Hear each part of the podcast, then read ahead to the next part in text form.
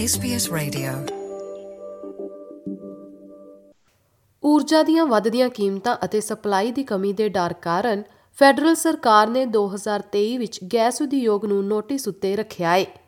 Federal ਸਰਕਾਰ ਵੱਲੋਂ ਘਰੇਲੂ ਸਪਲਾਈ ਨੂੰ ਹੋਰ ਵਧਾਉਣ ਲਈ ਇੱਕ ਗੈਸ ਟ੍ਰਿਗਰ ਨੂੰ ਲਾਗੂ ਕਰਨ ਦੀ ਕੋਸ਼ਿਸ਼ ਕੀਤੀ ਜਾ ਰਹੀ ਹੈ। ਇਸ ਤੋਂ ਇਲਾਵਾ ਸੰਸਦ ਵਿੱਚ ਇੱਕ ਬਿੱਲ ਉੱਤੇ ਬਹਿਸ ਸ਼ੁਰੂ ਹੋ ਗਈ ਹੈ, ਜਿਸ ਅਨੁਸਾਰ ਪ੍ਰਦੇਸ਼ਾਂ ਨੂੰ ਵੋਲੰਟਰੀ ਅਸਿਸਟੈਂਟ ਡਾਈਂਗ ਲਾਅ ਯਾਨੀ ਕਿ ਸਵੈ ਇੱਛਾ ਮੌਤ ਦਾ ਕਾਨੂੰਨ ਬਣਾਉਣ ਦਾ ਅਧਿਕਾਰ ਦਿੱਤਾ ਜਾਵੇਗਾ, ਜਿਸ ਉੱਤੇ 25 ਸਾਲ ਪਹਿਲਾਂ ਪਾਬੰਦੀ ਲਗਾ ਦਿੱਤੀ ਗਈ ਸੀ।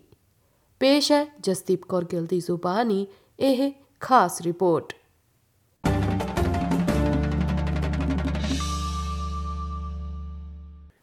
ਗੈਸ ਦੀਆਂ ਵੱਧਦੀਆਂ ਕੀਮਤਾਂ ਅਤੇ ਡਿੱਗਦੇ ਤਾਪਮਾਨ ਤੋਂ ਬਾਅਦ ਸਰਕਾਰ ਨੇ ਸੰਸਾਧਨ ਮੰਤਰੀ ਮੈਡਲਿਨ ਕਿੰਗ ਨਾਲ ਭਵਿੱਖ ਦੀਆਂ ਯੋਜਨਾਵਾਂ ਦੀ ਰੂਪਰੇਖਾ ਦੇ ਨਾਲ ਆਪਣੀ ਅਗਲੀ ਕਾਰਵਾਈ ਦੀ ਪੁਸ਼ਟੀ ਕੀਤੀ ਹੈ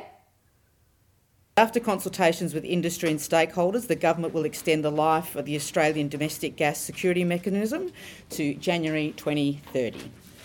The mechanism was due to expire in January next year, and we flagged our intentions to extend this mechanism in early June. ਸੁਰੱਖਿਆ ਤੰਤਰ ਨੂੰ ਵਧਾ ਕੇ ਸਰਕਾਰ ਗੈਸ ਟ੍ਰਿਗਰ ਨੂੰ ਸਰਗਰਮ ਕਰਨ ਲਈ ਪਹਿਲ ਕਦਮ ਚੁੱਕੇਗੀ, ਜੋ ਕਿ ਘਰੇਲੂ ਸਪਲਾਈ ਨੂੰ ਕਿਨਾਰੇ ਕਰ ਦੇਵੇਗਾ।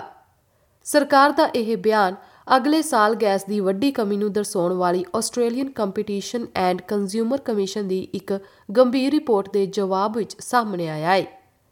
ਪਰ ਮੰਤਰੀ ਕਿੰਗ ਨੇ ਇਸ ਲਈ ਕੁਝ ਹੱਦ ਤੱਕ ਸਾਬਕਾ ਸਰਕਾਰ ਨੂੰ ਦੋਸ਼ੀ ਠਹਿਰਾਇਆ।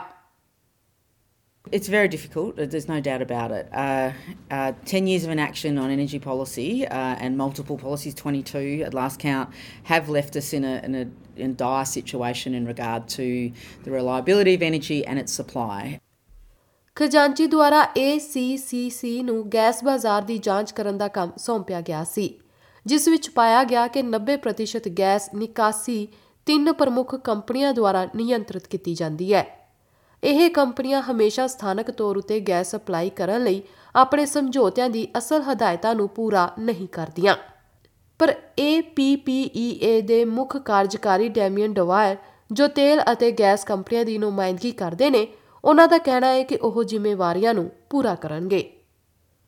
Well, I think the history over the last five years that the HLC have been uh, doing these reports shows that the industry has always been there to supply gas into the domestic market. Uh, there's been a surplus each and every one of those years. ਭਵਿੱਖਬਾਣੀ ਕੀਤੀ ਜਾ ਰਹੀ ਹੈ ਕਿ ਅਗਲੇ ਸਾਲ East cost ਉੱਤੇ ਪੈਦਾ ਹੋਣ ਵਾਲੀ ਜ਼ਿਆਦਾਤਰ ਗੈਸ ਨੂੰ ਲੰਬੇ ਸਮੇਂ ਲਈ ਵਿਦੇਸ਼ਾਂ ਵਿੱਚ ਨਿਰਯਾਤ ਕੀਤਾ ਜਾਵੇਗਾ ਪਰ ਜੇਕਰ ਉੱਚ ਕੀਮਤ ਪ੍ਰਾਪਤ ਕਰਨ ਲਈ ਗੈਸ ਦੀ ਵਾਧੂ ਸਪਲਾਈ ਵਿਦੇਸ਼ਾਂ ਵਿੱਚ ਨਿਰਯਾਤ ਕੀਤੀ ਜਾਂਦੀ ਹੈ ਤਾਂ ਇਸ ਨਾਲ ਇੱਥੇ ਕਮੀ ਹੋ ਸਕਦੀ ਹੈ ਮੰਤਰੀ ਕਿੰਗ ਦਾ ਕਹਿਣਾ ਹੈ ਕਿ ਸਰਕਾਰ ਕੰਪਨੀਆਂ ਨਾਲ ਸਲਾਹ مشورہ ਕਰੇਗੀ ਜਿਸ ਦੌਰਾਨ ਕੰਪਨੀਆਂ ਨੂੰ ਇਹ ਦਿਖਾਉਣਾ ਪਵੇਗਾ ਕਿ ਇੱਥੇ ਗੈਸ ਦੀ ਸਪਲਾਈ ਵਿੱਚ ਕਮੀ ਨਹੀਂ ਆਵੇਗੀ This is their opportunity to demonstrate that there won't be a domestic shortfall next year. I'll also consult other governments and relevant stakeholders. We will also have talks with our very important and key trading partners. ਵਿਰੋਧੀ ਖਜ਼ਾਨਾ ਬੁਲਾਰੇ ਅਤੇ ਸਾਬਕਾ ਊਰਜਾ ਮੰਤਰੀ Angus tailor ਦਾ ਕਹਿਣਾ ਹੈ ਕਿ ਸਰਕਾਰ ਨੂੰ ਉਦਯੋਗ ਨੂੰ ਧਮਕੀ ਨਹੀਂ ਦੇਣੀ ਚਾਹੀਦੀ Uh,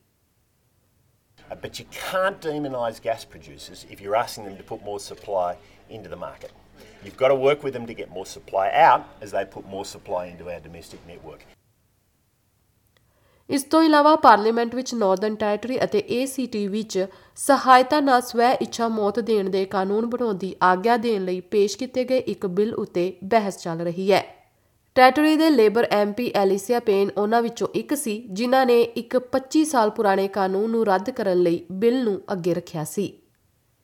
In 2022, our democracy is not equal because some Australians don't have the rights to debate a certain issue simply because of where they live. Some Australians don't have rights simply because they live in the ACT and the Northern Territory.